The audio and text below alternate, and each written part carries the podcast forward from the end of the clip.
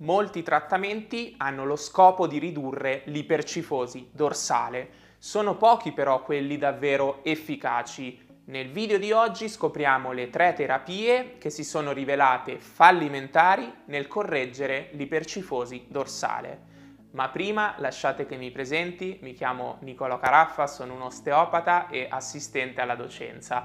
Vi invito a lasciare un mi piace e ad iscrivervi al canale attivando la campanella delle notifiche così da non perdervi i nuovi video che usciranno. Il primo trattamento consisteva nel kinesiotaping, ovvero venivano applicati sulla schiena due cerotti colorati. Sicuramente li avrete visti almeno una volta su qualche soggetto sportivo e infatti sono diventati famosi anche grazie alle Olimpiadi. In uno studio del 2019 i ricercatori hanno voluto indagare appunto se l'utilizzo del kinesiotaping fosse davvero efficace nel correggere l'ipercifosi dorsale.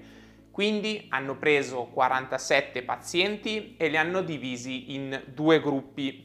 Al primo gruppo hanno fatto eseguire degli esercizi e hanno applicato anche il kinesiotape per un totale di tre volte con lo scopo appunto di correggere l'ipercifosi, mentre nel secondo gruppo hanno fatto eseguire solamente gli esercizi.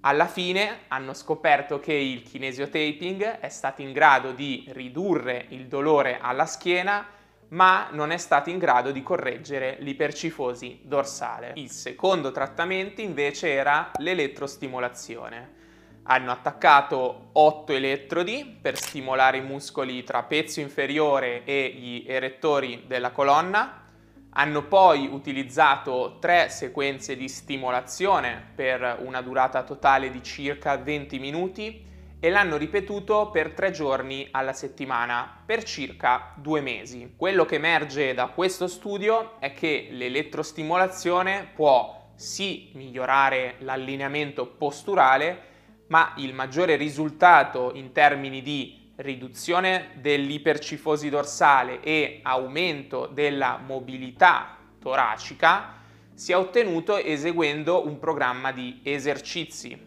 Per quanto riguarda quindi questi esercizi, tra poco vi dirò dove li potrete trovare. Il terzo trattamento consiste nel biofeedback, ovvero veniva indossato un correttore posturale che forniva un input propriocettivo con lo scopo di mantenere la schiena ben dritta.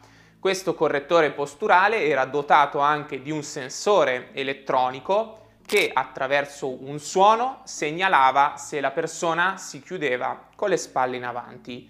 Viceversa, quando la persona si raddrizzava con la schiena, il suono scompariva. Anche in questo caso l'hanno utilizzato per 20 minuti, sempre tre volte alla settimana per un totale di circa due mesi. Purtroppo anche questo intervento si è rivelato inefficace nel correggere l'ipercifosi dorsale. Se questo video vi è stato utile fatemelo sapere lasciando un bel mi piace Iscrivetevi anche al canale ed attivate la campanella delle notifiche per non perdervi altri video interessanti. Se volete quindi scoprire quali sono gli esercizi efficaci, i rimedi e i consigli utili, allora vi consiglio di guardare questo video, è una vera e propria guida completa che comprende tutto ciò che bisogna conoscere sull'ipercifosi dorsale. E per concludere vi auguro come sempre anche una splendida giornata.